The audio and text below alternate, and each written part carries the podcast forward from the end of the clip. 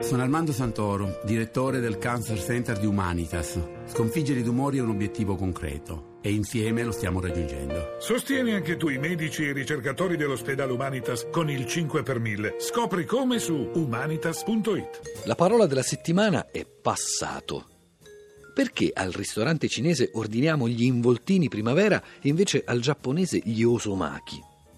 Perché ignoriamo che i primi in cinese si chiamano in realtà Shun Yuan, o qualcosa di simile, la pronuncia è un po' approssimativa, mentre i secondi, gli osomaki, in italiano sarebbero, di nuovo, involtini sottili. D'accordo, ma perché lo ignoriamo? Probabilmente perché tra gli anni 70 e 80 del Novecento, del secolo scorso, come ormai dobbiamo dire, quando si è diffusa in Italia la moda del mangiare cinese, gli italiani erano meno cosmopoliti di quanto non siano adesso, forse per un altro motivo, perché negli ultimi due secoli la cultura giapponese è stata meno lontana rispetto alla cultura cinese dalla nostra, dalla cultura italiana. Aiuto, il Giappone mi ingoia, scriveva Gabriele D'Annunzio nel 1884 e in effetti, come ha segnalato Marco Mancini, parole come arakiri, banzai, tofu, per rimanere in tema di cucina e gastronomia, circolano in italiano già da fine Ottocento e poi sushi dal 1910, sashimi invece solo dal 1981. Molto ma molto più antica e molto ma molto più pervasiva è l'influenza sul nostro lessico gastronomico della lingua francese. Un'influenza che risale alle origini della nostra lingua, se è vero che è un francesismo lo stesso verbo mangiare, che presto ebbe la meglio sull'indigeno manicare, di cui però in compenso ci restano come ricordo i manicaretti e francesismi sono anche vocaboli del lessico di base, come ad esempio burro, che in questo caso è contrapposto all'indigeno butirro. E a qualcuno verrà in mente, a questo punto, il Gonzalo Piro Butirro alter ego di Carlo Emilio Gadda nella sua cognizione del dolore. Piro Butirro, pere e burro la cui copidigia di cibo, scrive Gadda, era diventata favola, al punto che la malinconia del tramonto non gli vietava di liquidare certe sleppe giù per lo stomaco di manzo fagiano, che te le raccomando, vai, vai, con le cipolline in agrodolce.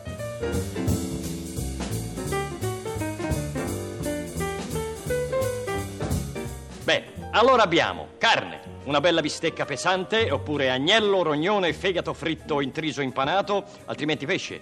Pesce, pesce. Bene. Abbiamo un rombo grasso grasso, uh, oppure baccalà imporchettato intriso unto al Gran Marnier, eh, altrimenti un salmone magro. Eh. Un salmone, molto gentile. Contorno? C'è anche il contorno? Eh, certamente. Abbiamo funghi fritti fritti fritti, oppure patate imburrate al burro di Nancy con crema squamosa o... Non ci sarebbe un'insalatina leggera leggera, se no niente. Un'insalatina leggera? Beh, mi dispiace perché i funghi fritti fritti fritti erano veramente eccezionali.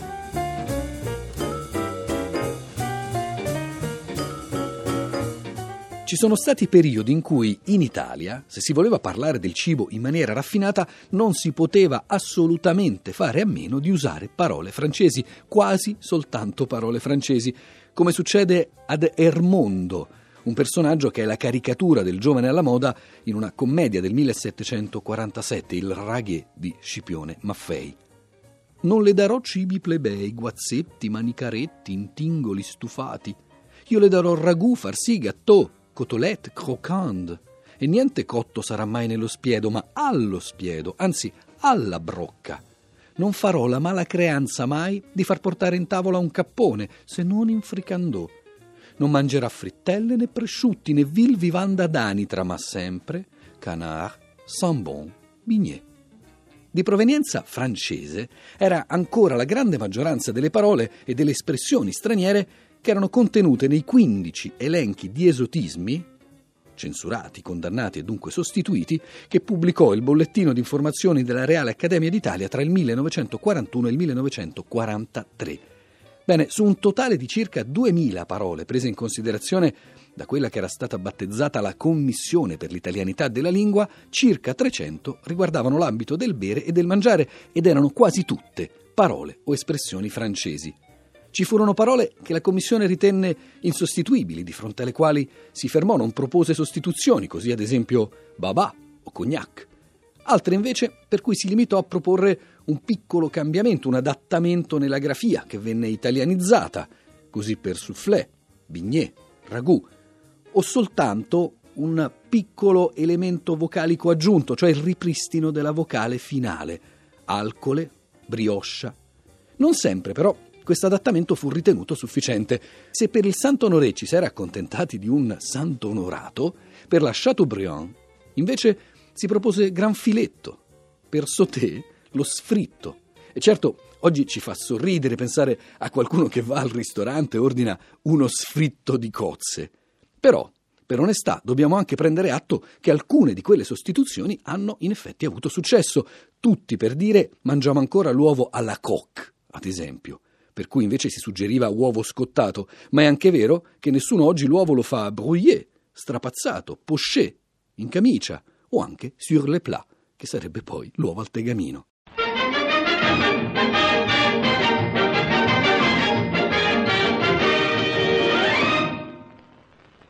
Bonjour, mesdames et messieurs. Ieri abbiamo appreso il modo giusto per far bollire l'acqua e oggi vedremo qual è il sistema migliore per rompere un uovo. Voilà, un uovo. Un uovo non è di pietra e non è neppure di legno. È una cosa, una cosa viva. E quindi rompendolo non dobbiamo straziarlo. Dobbiamo averne pietà e giustiziarlo rapidamente con un colpo di ghigliottina. Crack! Con una sola mano. Fate bene attenzione al polso. Voilà. Uno, due, tre!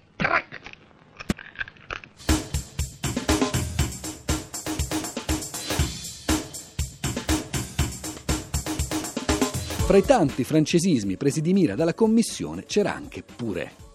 Purè, parola che in italiano viene usata di solito al maschile, che però viene invece da un sostantivo femminile in francese, purée, connesso col verbo dell'antico francese purée, cioè spremere, detto soprattutto di legumi, a sua volta dal latino tardo purare, pulire, purificare, che è derivato dall'aggettivo latino classico purus.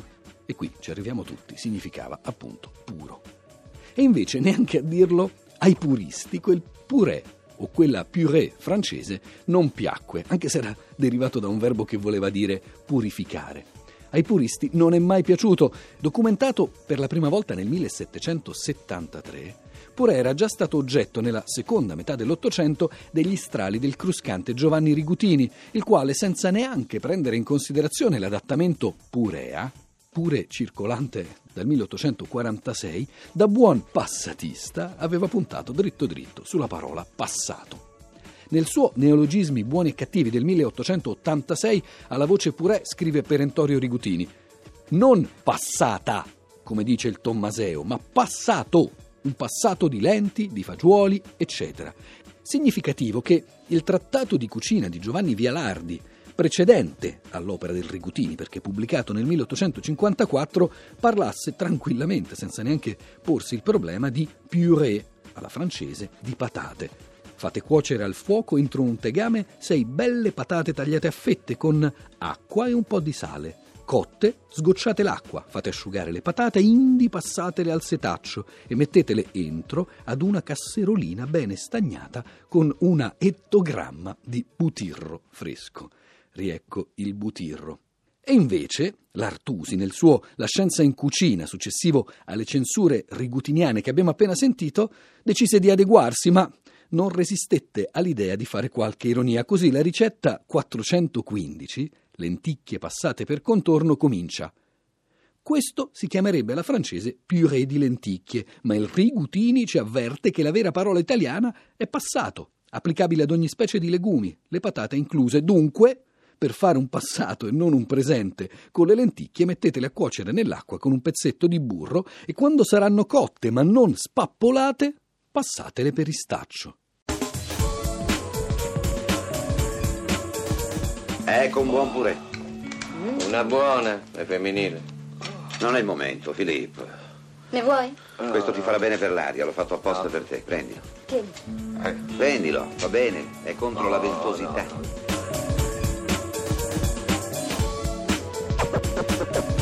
Sul passato puntarono, e certo questo non può stupirci, anche gli accademici d'Italia autori delle liste d'epoca fascista. Eppure, all'inizio del Novecento, Panzini, nella sua prima edizione del dizionario moderno, diceva chiaramente che passato era una parola rara. Purée.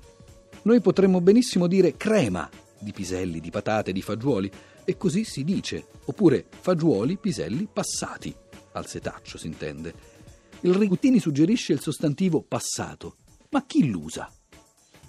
Chi l'usa si chiede Panzini nel 1905 e nella stessa direzione va un passo del romanzo L'Imperio, scritto da Federico De Roberto tra gli ultimi anni dell'Ottocento e i primi del Novecento. C'è una scena in cui un gruppo di parlamentari a tavola eh, sta più o meno gozzovigliando e sta parlando, come spesso peraltro capita a tutti noi mentre siamo a tavola, proprio di cucina e di ricette. Ora che l'Italia è fatta, bisognerebbe unificare le cucine italiane, dice uno e l'altro ribatte. Ardua impresa, si potranno federare seppure, e Grimaldi, messo di buon umore dal cibo, dal vino, propose di comporre una mensa nazionale, un pranzo italiano per eccellenza. E tra i vari piatti, a un certo punto c'è chi propone uno stracotto con risotto, zampone di Modena con purè di spinaci. Eh, ah, ma che purè? Italiano, bisogna parlare italiano. O come si dice? E Sonnino, nella sua qualità di toscano, suggerì compassato di spinaci. No, allora io sto per l'avvenire dei fagioli. Una gran risata fece rivoltare tutta la clientela del caffè dalla parte degli onorevoli.